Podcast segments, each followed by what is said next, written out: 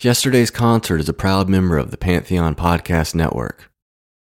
Jamming is hard. You know, it's not, it's like really taxing and and really demanding and doesn't always go well but it's the times that it does that are just so rewarding and so satisfying that it's like you're chasing that you want to chase that every time when it goes well it's the most incredible thing whether you're a listener or the person making it i've had some of the most like transcendent moments in my life being at a show and seeing the band pull it off, whatever band it is, we want to create that moment for other people and for ourselves.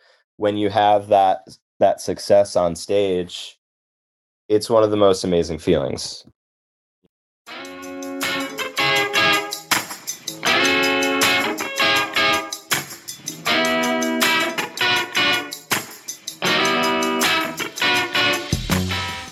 Welcome, concert goers, music fanatics, and Golden Gate dancers. My name is Lance Ingram, and in this episode of yesterday's concert, Eggy drummer and singer Alex Bailey talks jamming, rising artist buzz, and quiche. Grab your earplugs because we're searching for that spacey bliss.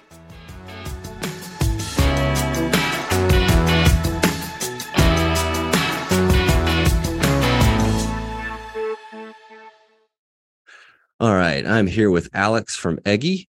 And how are you doing today, Alex? I'm great. Just on a little break from touring. Get get to spend some time at home, just hang out for a little bit. You guys just played Hulaween. How was that? Oh, it was absolutely wild. Yeah, we had we had the the opportunity to play like the perfect slot, honestly, in in my opinion. Played 12:30 a.m. or 12:15 a.m. to 1:30 on Friday night, and uh, I think for a festival, like a you know heady festival, like Hulaween is, I think that's like the perfect slot. Yeah. Everyone's kind of, you know, there was the Thursday before, you know, there was the Thursday where people came in, got the lay of the land, kind of got lubricated a little bit, and then Friday night they're just ready to party and you know rage.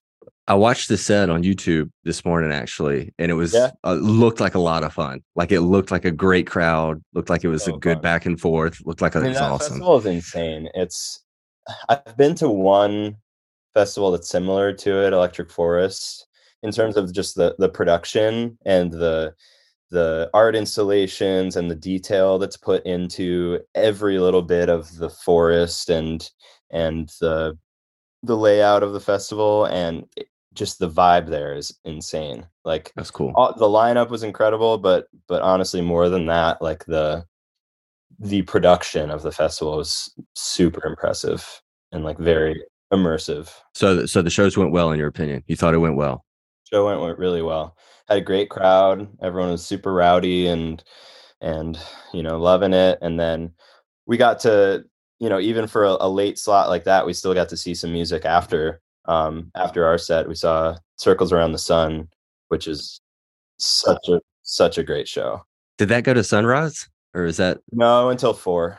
oh, was- okay? it That's was still 2:30 to 4 and uh we were just having such a good time didn't didn't feel like that didn't feel like 4 um, you know we're still buzzing off the adrenaline of our show and then going into just seeing some incredible music like circles around the sun it was a blast man. That's fantastic. That's awesome. Well, uh, we'll get started with our conversation today. So, just to to ease our way in, we'll have a little icebreaker just to have some fun, kind of get to know each other a little bit. Um, so, first icebreaker question, start fairly easy. What do you think is the greatest live album of all time? That's not hard at all.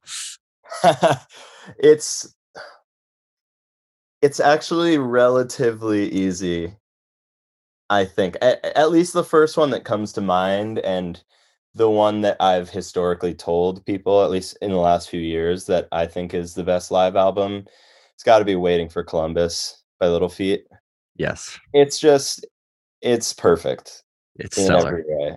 I think you know we we actually did a full um, show of covering "Waiting for Columbus" uh, a couple years ago, and I w- I wasn't super familiar with Little Feat before Mhm. that, um, but diving into that music and like learning every note, it's it is so ingrained in my playing now That's and awesome. it's just such a part of my like musical uh identity at Yeah. this point and just every inch of that album is is perfection in my what opinion. from that album did you did you in- absorb?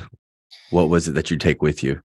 so much of um um why am i blanking on his name the drummer um this always happens like people that are literally like so important to me when put on the spot i literally just forget their names Do you remember your Um, mother's name? Let's let's get that straight.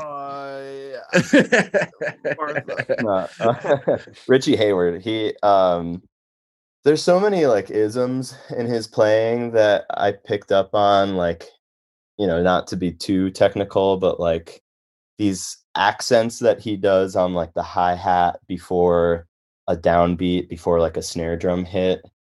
That's something that's that's I find listening back to I, I do all the mixing for Yeah. for our shows and so I listen back to every note that we play and just listening to my drumming I'll notice that at almost every show little like Richie Hayward isms but then also just the the their energy as a group I think we kind of absorbed a little bit and their the way they gel together and like the the grooves that they play like we definitely absorbed a good amount of that as a group.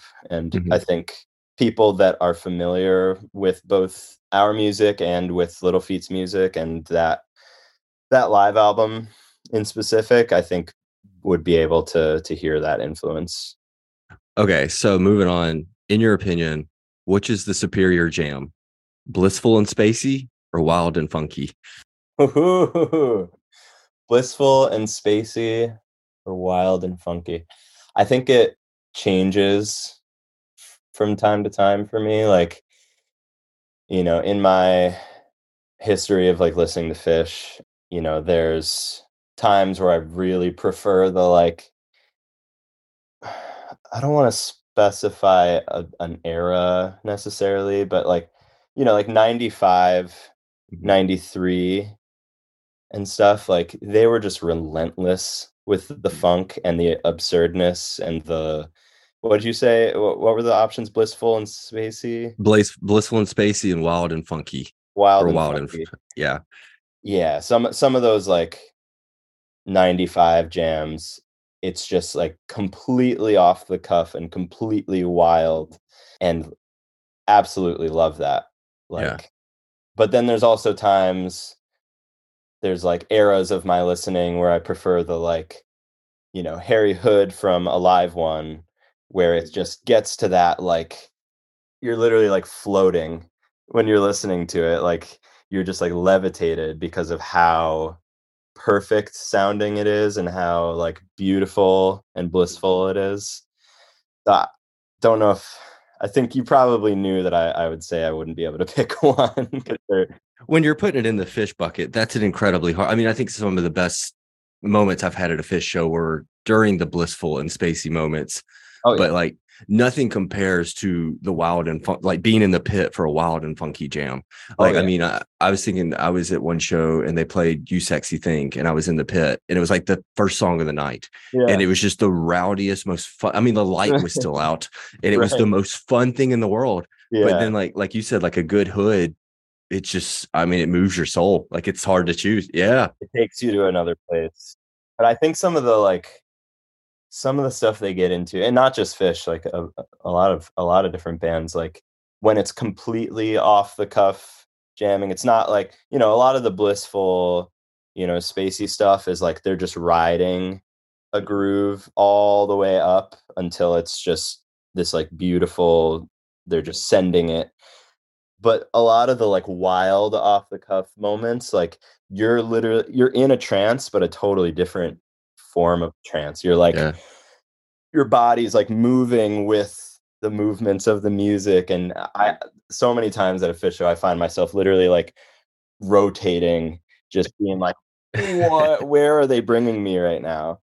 And you know I, I hope that we that we're able to provide that experience for for people when they see our show because you know those those kind of moments are are really what like took me to another place at, at Phish shows and stuff well you must have had a camera because that's how i was responding to your hulu Oh. set this morning while i was while i was working i was just vibing out man it was a great amazing. great experience so Appreciate So uh okay. So next question, and you're gonna you're probably gonna piss off somebody with this one. So we're Uh-huh. gonna have fun with it. So you get to play favorites. What part of the country jams the hardest? oh no oh no um I mean, in the last, oh man, yeah. So what comes to mind at first, just because it was so recent, upstate New York gets down. We had a show in Syracuse, and it was like one of the rowdiest crowds we've had in a long time. There's been nights in Buffalo that we've played that are just absurd. Buffalo goes wild. The last show we did in Albany, we did a full weekend of upstate New York, and it was just the most mm-hmm. fun. And people were just so into it. We're just grooving like crazy. Is that what you mean by like jam? yeah, no, that's I mean, that's actually the answer that I expected Yeah. you to give. Just because like from listening to bootlegs and audience tapes and things like that, it always seems like Uh, specifically Northeast America is where the best of shows and the best of heady Yeah. jams and stuff is. Which I really didn't. I grew up in Chicago and only really knew about the Chicago scene. Didn't really like obviously I knew Phish came up in the Northeast and like toured the Northeast mainly in their their early days and even still like the bulk of the shows that they play are in the Northeast. Um but I didn't know about like like I I moved to the Northeast um when I went to school in Boston. I went to Berklee. And even when I was in Boston, like I didn't really know that there was a scene in Connecticut. I didn't know there was I kind of knew about Burlington but didn't know about these other little pockets in the Northeast and and after moving to Connecticut, well I guess after I joined Eggy when I was still living in Boston and I was commuting back and forth and started to play shows in New Haven and and Bridgeport and Fairfield and stuff and was like looking at the crowd I'm like how did I not know about this thriving scene? You know and then I, I started to learn more about where it came from with like gathering of the vibes you know being from here and and how that kind of cultivated a lot of the like the jam scene here and you know i going into that upstate weekend recently like had no expectations for a place like syracuse you know didn't i knew that there was a school there and but didn't expect it to go so hard like for there to be so many people there and just like going crazy.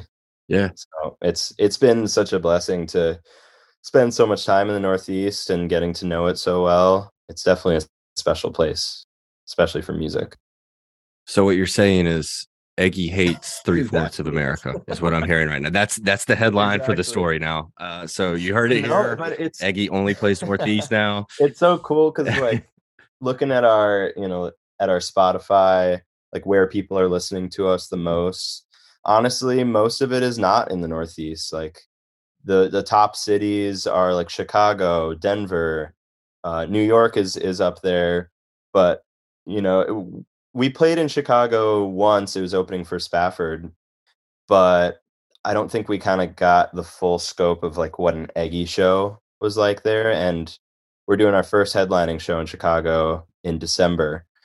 And I'm mm. super excited for that because I have a feeling that they're gonna Chicago's gonna surprise us and and show up and and be, you know, going crazy. And like I said, I'm from Chicago, so I'm I'm super, super psyched for that. And then Denver also, like Colorado, is like the mecca of music and our kind of music. So the two times or- one one time we've been out there was also insane. Yeah. So no hate to any any anyone or in any region. All right. I'll retract the headline. I'll retract it. We'll get back. Exactly. Eggy loves America. Okay, so we got two more questions. Uh, so this one, I'm I already hate myself for asking it, but it's in a good nature of fun. So since your band name is Eggy, egg sandwich, quiche, or eggs Benedict? Which one? Mm. Okay, so what I enjoy the most, probably eggs Benedict. Like, if I'm doing well financially, I'll I'll go for like the the salmon, like the biggest, you know, most elaborate eggs Benedict. But I don't think I could have it every day. No. Yeah. If I if it were uh, about sustainability and what I would eat every day, egg sandwich, bacon, egg, and cheese, sausage, egg, and cheese. Can't go wrong with that. No. No, no. Again, going back to the sensationalized headlines, Eggy hates quiche. Is that what we're hearing now? I, lo- I love a quiche. I don't. I don't think I could even have one every week. It, it has to be. That's like a special. It's like a holiday thing, like a Christmas. Yeah, I get that. My, my aunt makes a good quiche. When I go home for Christmas, I'll be eating a, a Nice. good quiche. But yeah, Eggy hates quiche. All right. Totally. Last question. Uh, this is probably the hardest question you're going to get today. Sly and the Family Stone or James Brown? Ooh. Man, it's kind of embarrassing, but like I don't think I'm informed enough to even make Ooh. a decision. Like I haven't put in the time on either. Like Whoa. obviously I've listened to both, Mhm. but not an extensive amount. Like I want to lie and tell you that like oh that's hard, man. Like why'd you why why you got to do that to me? But it's really something I got to dig into. I know that I should have spent that time and I know that like it's kind of sacrilegious to even say that I haven't listened to either that much. That's, I was thinking, as funky as y'all are, how it seems like Yeah. that would be kind of ingrained in which, like your background. Some I think I need to to get back to the roots of the funk. you do. I think I need to like because most of the funk I've listened to is more modern. Mm-hmm. It's more like you know I've I've I've listened to P Funk a good amount, but you know I spent a lot of time listening to Lettuce and listening to you know more of the the modern funk stuff than than where it actually came from. Definitely gotta get back to the roots. That's okay. All right. So that that's a An NA NA for that question. I'll take it. I'll allow it this time. Uh, you did well on the other one, so that's a ninety percent. You'll pass. So good job. Uh, so that's actually a good segue, kind of talking about the band's roots. So how did the band come together? What what's the history here? How when did y'all start? Where did y'all start? All that good stuff. Totally. So, um, as I said before, I grew up in Chicago, so I, I was not a founding member of Eggy. I believe I want to say Eggy initially started in like 2012, 2013. The other three guys went to high school together, Mike, Donnie, and Jake. And they had always, you know, been playing music together. But when Eggy started officially, it was just Donnie and Jake and two other guys. Mike was was in their friend group and always playing music with them, but wasn't an actual member of Eggy until the bassist left. Um, I want to say I think early 2016, Mike joined.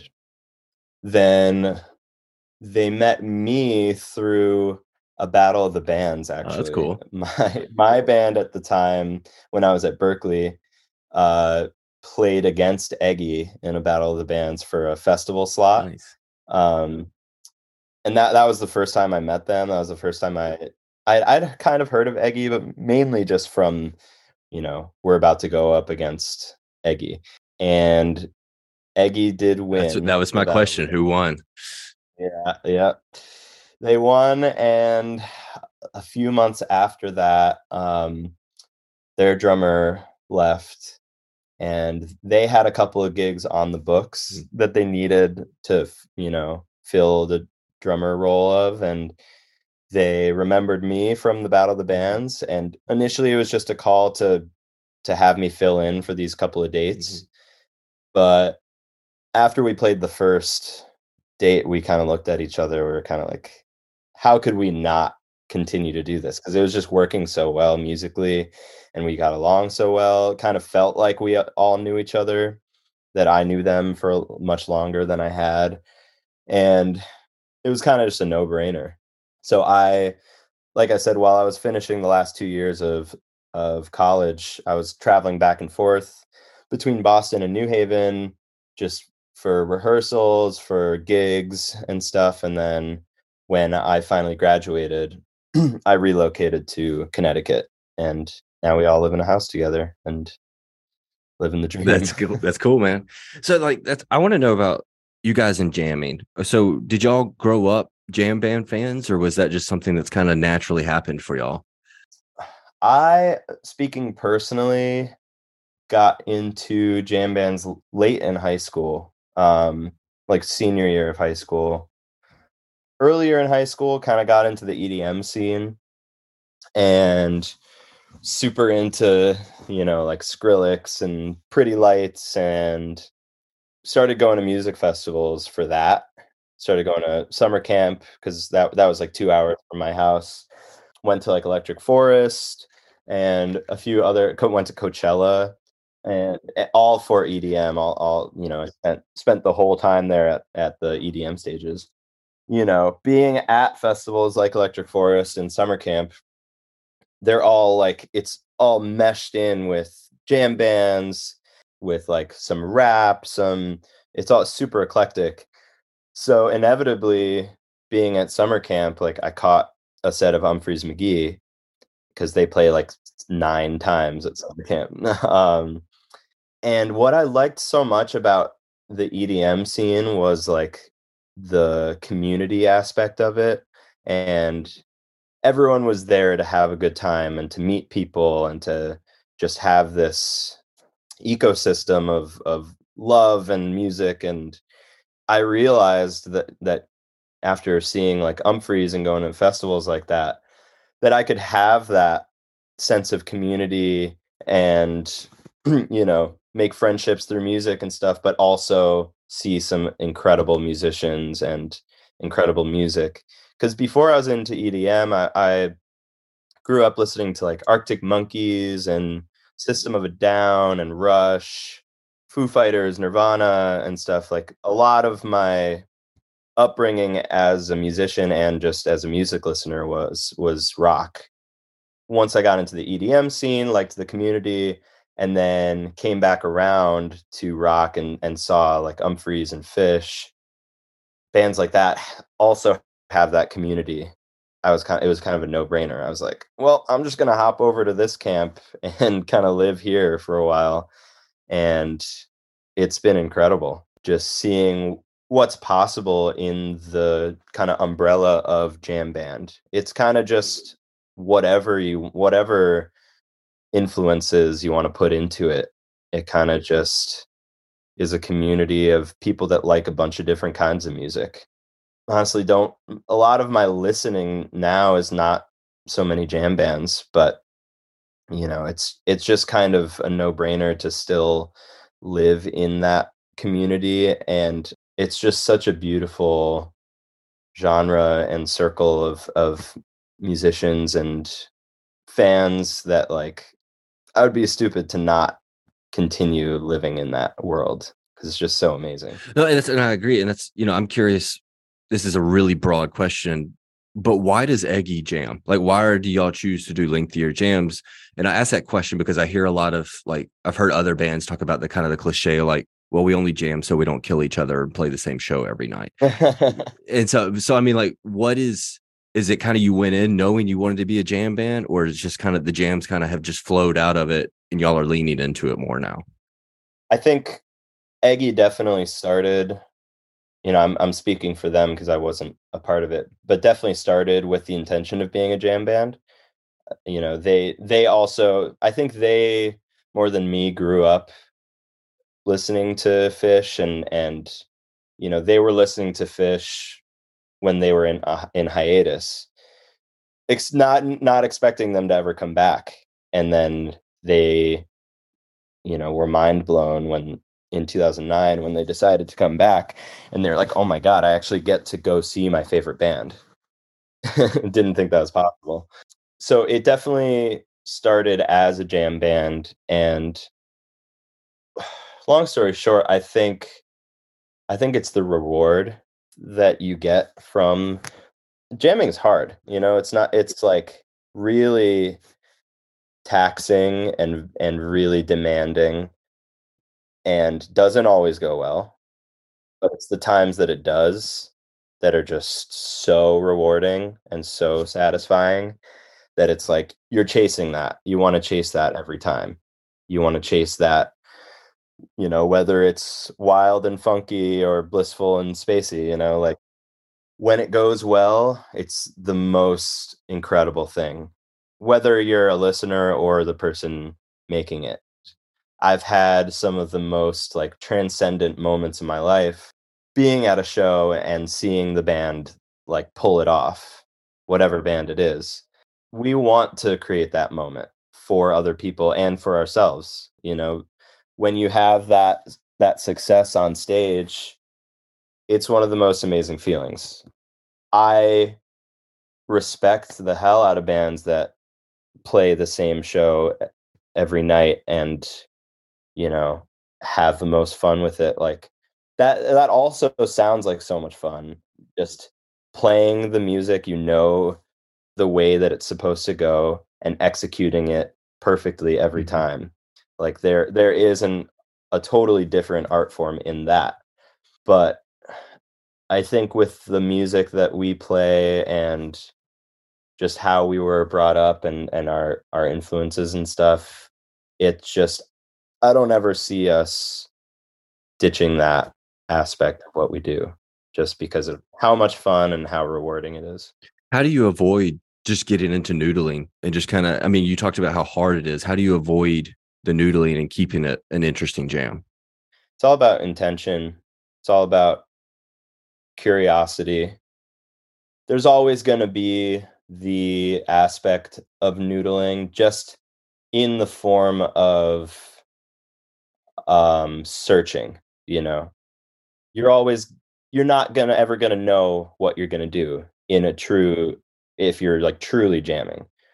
There's always gonna be the search. There's always gonna be the like let me try out some stuff to see what sticks. Um but i think it's it's about openness to other people's ideas and kind of the say yes mentality of improv you know never say no to an idea and if someone has something that's catching your ear like just go with it and see where it can go you you might go with it and realize that wasn't the thing to to take all the way let's keep searching it's a it's such a push and pull that like I don't I don't know if that makes sense, but it's it's all about just openness and Mhm. Really wanting for it to work out and being open to to trying things out. Well, I mean, that that goes beyond like just practicing and playing together. You really have to know your bandmates Yeah. well to have that kind of level. So how do you keep that kind of open communication of like, you know, if you hear Mike starting to do a groove and it's like, don't don't do that, man. That's not working. How do you how do you tell him that, or is it just always let's let him try it out? Like, is it just that y'all are that close through practice and being together and things? I think it's it's a lot of time playing music together, but it's also a lot of time being with each other, living with each other. Like so much of music and playing music with someone, it's it's so personal and it's so so much a part of you, not just as a musician, but as a human and as a we don't really do that much like listening exercises per se, but we do talk a lot about what happened at a show or what happened in practice. If we're if we jam and like you said, Mike on bass is, you know, he goes he goes to a chord progression too soon or you know is not necessarily linking up with my kick drum or whatever it is it's always a conversation. If there's if there's a thought of this could be better it's always brought up. And people at times have differing opinions and then we find the middle ground but things are always being talked about. Pretty much almost every show something is brought up whether it's like yo that thing you did worked really well. Let's keep doing that. Remember remember that feeling of how good that felt and let's keep trying to strive for that or if it's like dude you were you were like going too ham in this part like you were kind of getting ahead of yourself like try to find a way to to center yourself in in that situation like it's always a conversation and it's always about being open to criticism and whether it's positive or or negative i think with any band that's trying to do what we're doing or what we're trying to do you need to be open to the conversation and obviously don't sacrifice yourself and your mm-hmm. own wants and your own feelings but if you have those wants and feelings like you have to communicate them because sacrificing your own wants is not it's not worth it you want to have fun and you want to be like seeing your wants come to life and you just have to be open and and be communicative about it. And a lot of jamming is so just kind of free spirited like you were saying like noodling to find something you're searching for something. Yeah. And you're talking about having these conversations and kind of not being critical of one another but you're you're having difficult conversations in yeah. some of those times. How do you avoid over analyzing the jams and just letting yourselves be free to jam in search of that that blissful moment. Totally. I mean it's i think there's been times where we've been overly analytical and you know swinging in one direction too far. Like we have a conversation about wanting to chill out and not not do too much but then we're you know on stage and we're kind of looking around like nobody's doing anything like nobody's saying anything in the music and it's hard to say exactly how to find the balance but it there needs to be a balance of noticing when you're being when you're saying too much or or being too overly analytical. Yeah because we've definitely we've found ourselves in that time where, where we're like maybe too analytical about one person and then they're like i don't even know what to do now because so many things have been said like and i think we've realized when we're being too much like all of us and mm-hmm when to tone it back, when to push it a little bit more. And we really have, like, we all have a really good relationship with each other in that sense, where we're all super open and we're all super, like, active in wanting to see basically our, you know, musical dreams come true. It's all about a balance. In those spaces where nothing's really happening, how do you find the balance of saying like well nothing's happening i'm going to push the jam this way versus where somebody else is probably feeling it and thinking the same way is there some kind of communication yeah. that y'all have how do y'all figure that out it's really just it's so much time spent playing together where like you know we'll we'll still run into things like that where you know two people have the same idea to like throw out an idea at the same time it, it's hard. It's hard to say because yeah. there's there's times of different mentalities working, and I think it's we've just been playing together for I want to yeah six years now, and it's kind of it's become just like a unspoken thing.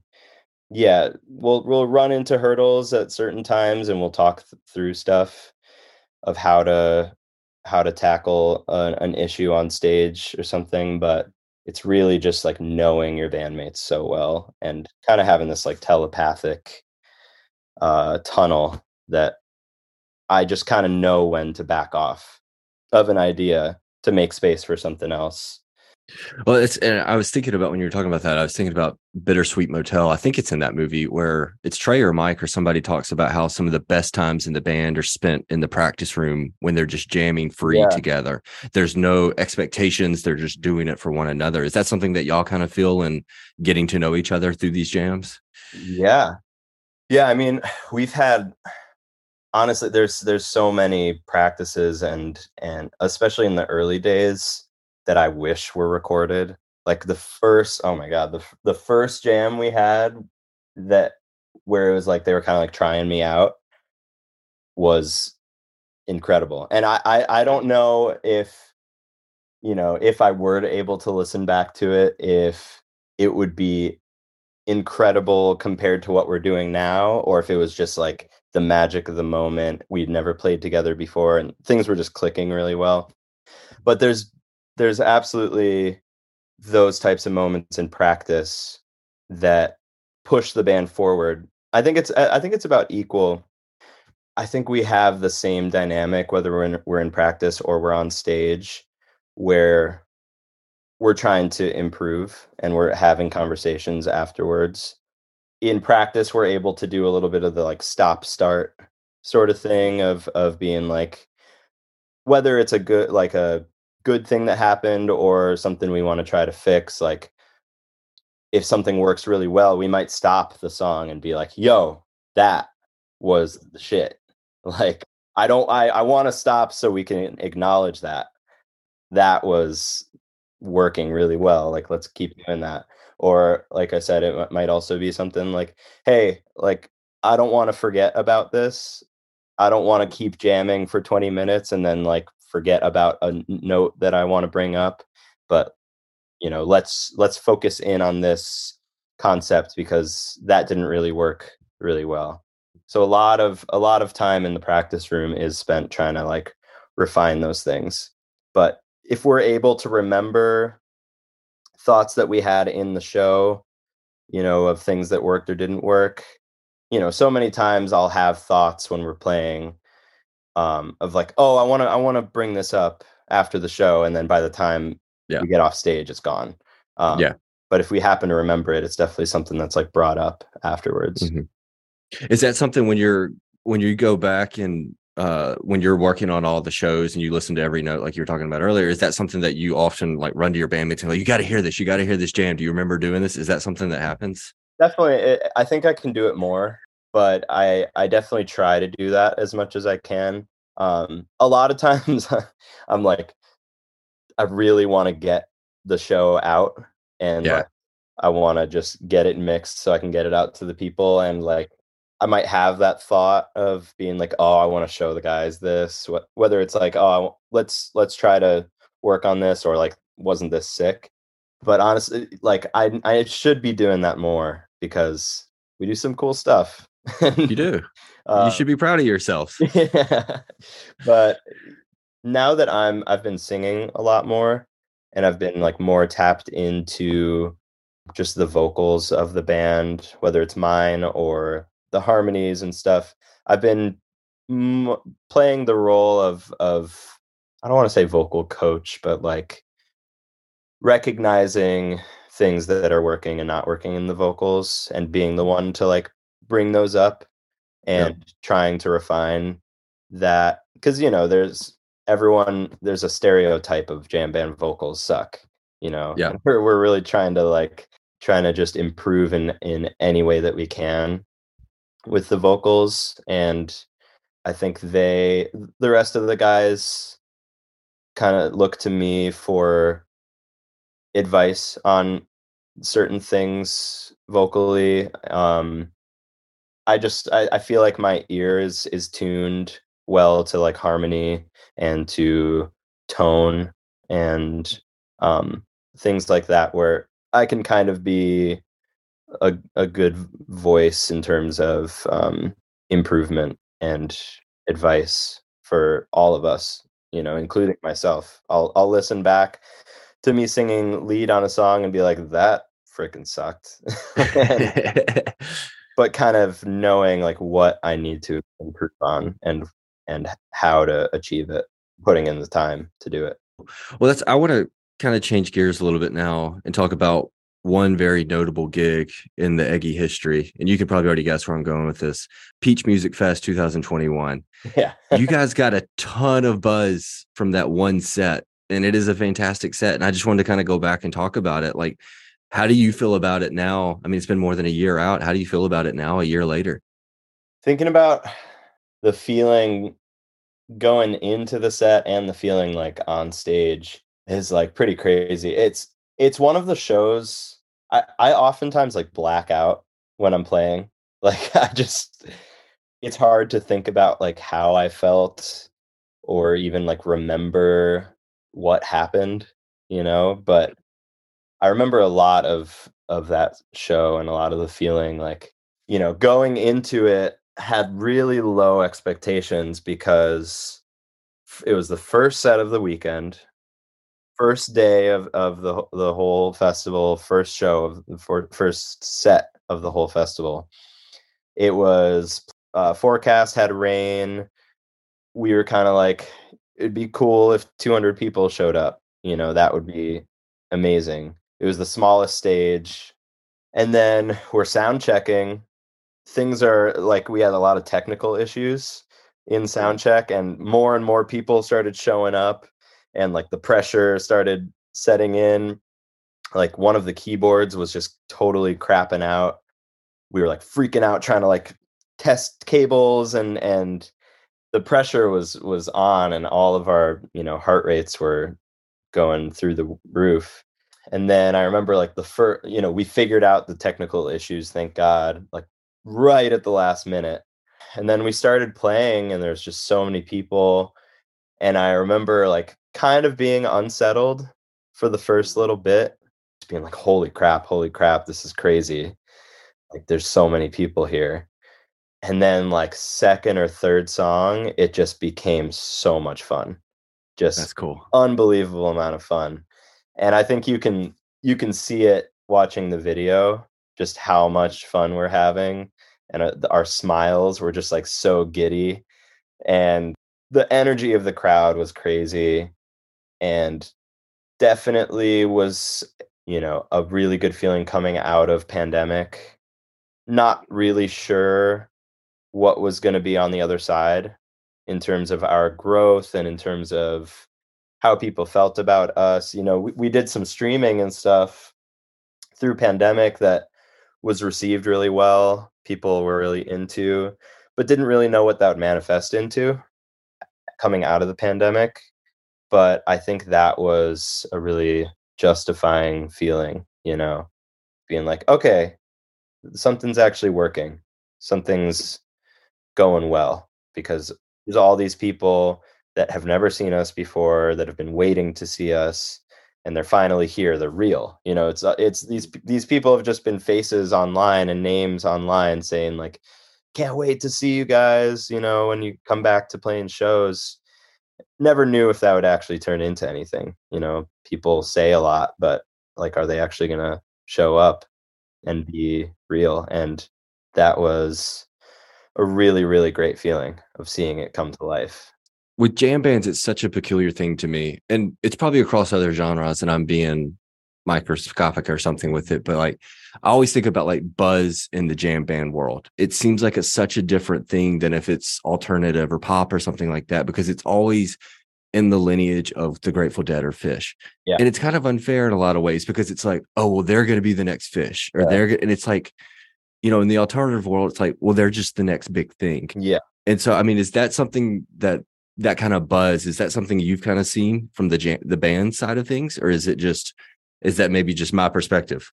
I feel like other genres, it's so much more about numbers. It's so much more of a numbers game.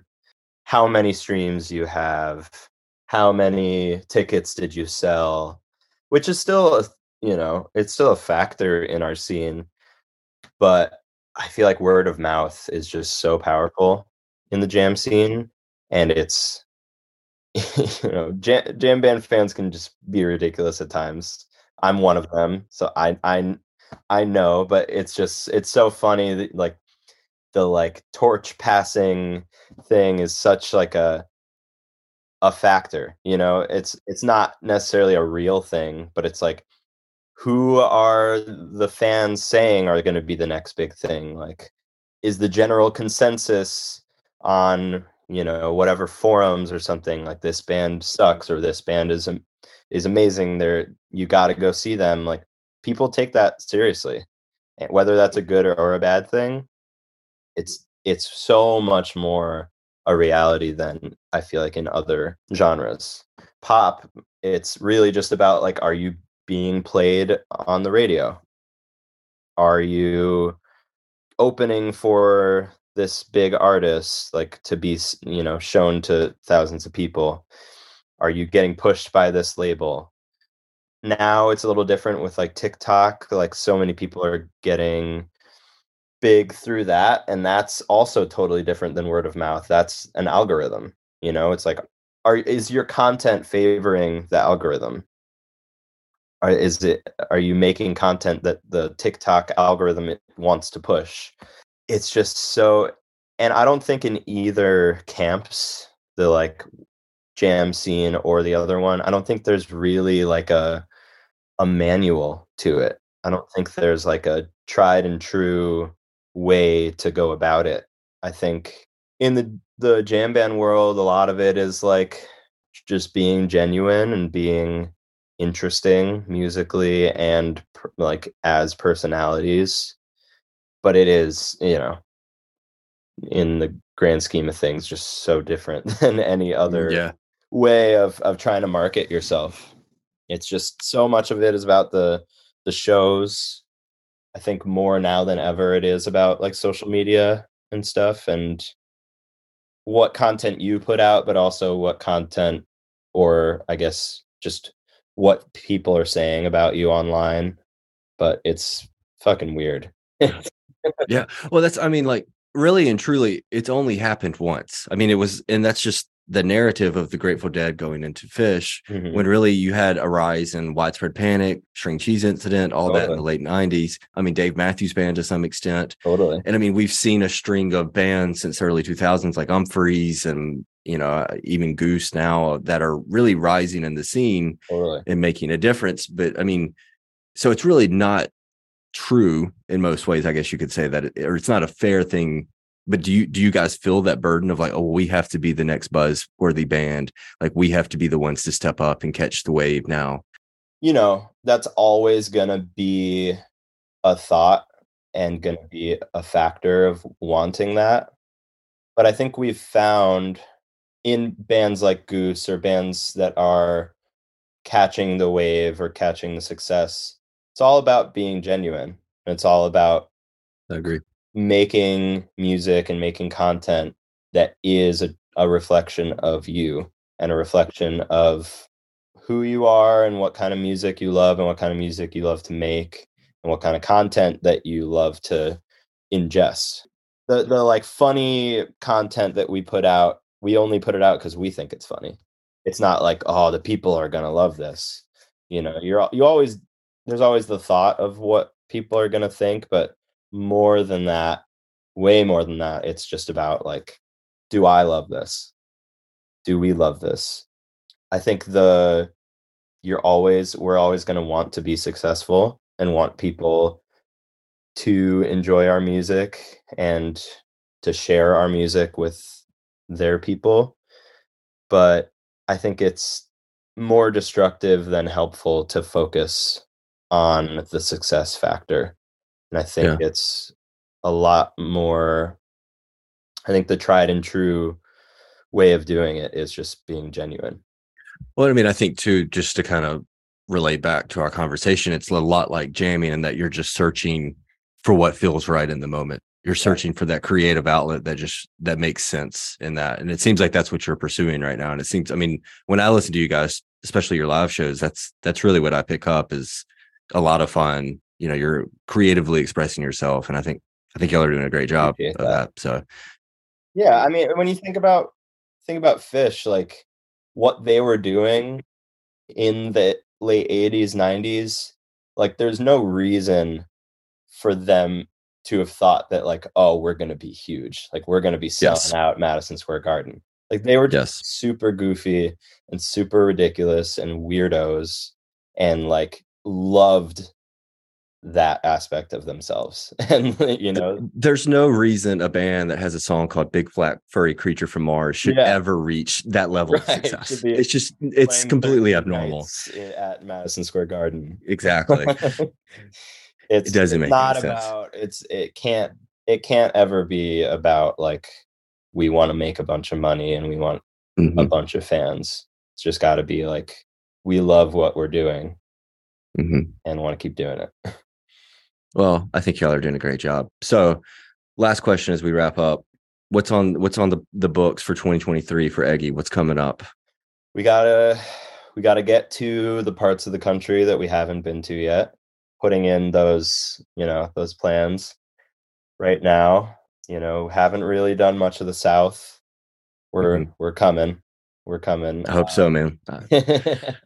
We've been working on a lot of new music, both, you know, that we want to debut at shows and music that we are recording and that we're kind of like keeping, you know, to our chest and and waiting for it to manifest into something we can release to everybody. so you're not going to road test the songs? We'll see. We'll see. Some some stuff we have plans to, and some stuff we're like, oh, let's just let's save it. But Yeah. uh, we have some really exciting plans in in terms of recording and and you know can't say when something is going to be out, but when it is, I think people are going to really enjoy it, and we are really enjoying it, which is the most important. Going back to Yeah. what we were just saying. no, for So, sure. um, and then obviously when festival season comes next year, we'll be coming to places that we haven't been yet and playing some some dream festivals and coming back to a lot of the same ones that we loved playing the last two years. Yeah, just just trying to have as much fun as possible and meet as many people as new people as we can and see a lot of familiar faces on the road. Link up with some bands that we've been really enjoying and yeah, you know, all the things. Well, Alex, I appreciate you talking today. I wish Eggy the absolute best moving forward. You guys Thank got a so lot of much. potential. So I wish you the best. So I appreciate it again, man. Thank you. This was a lot of fun. Appreciate uh talking to you. Thanks for listening to another episode of yesterday's concert. Thoughts, similar experiences, disagree? Let us know on Twitter, Instagram, and even TikTok, or you can email us at info at yesterdaysconcert.com. If you're feeling kind, give us a review on Apple Podcast. Otherwise, until next time, give us a subscribe, check out our website, yesterdaysconcert.com, and most importantly, take care of your shoes.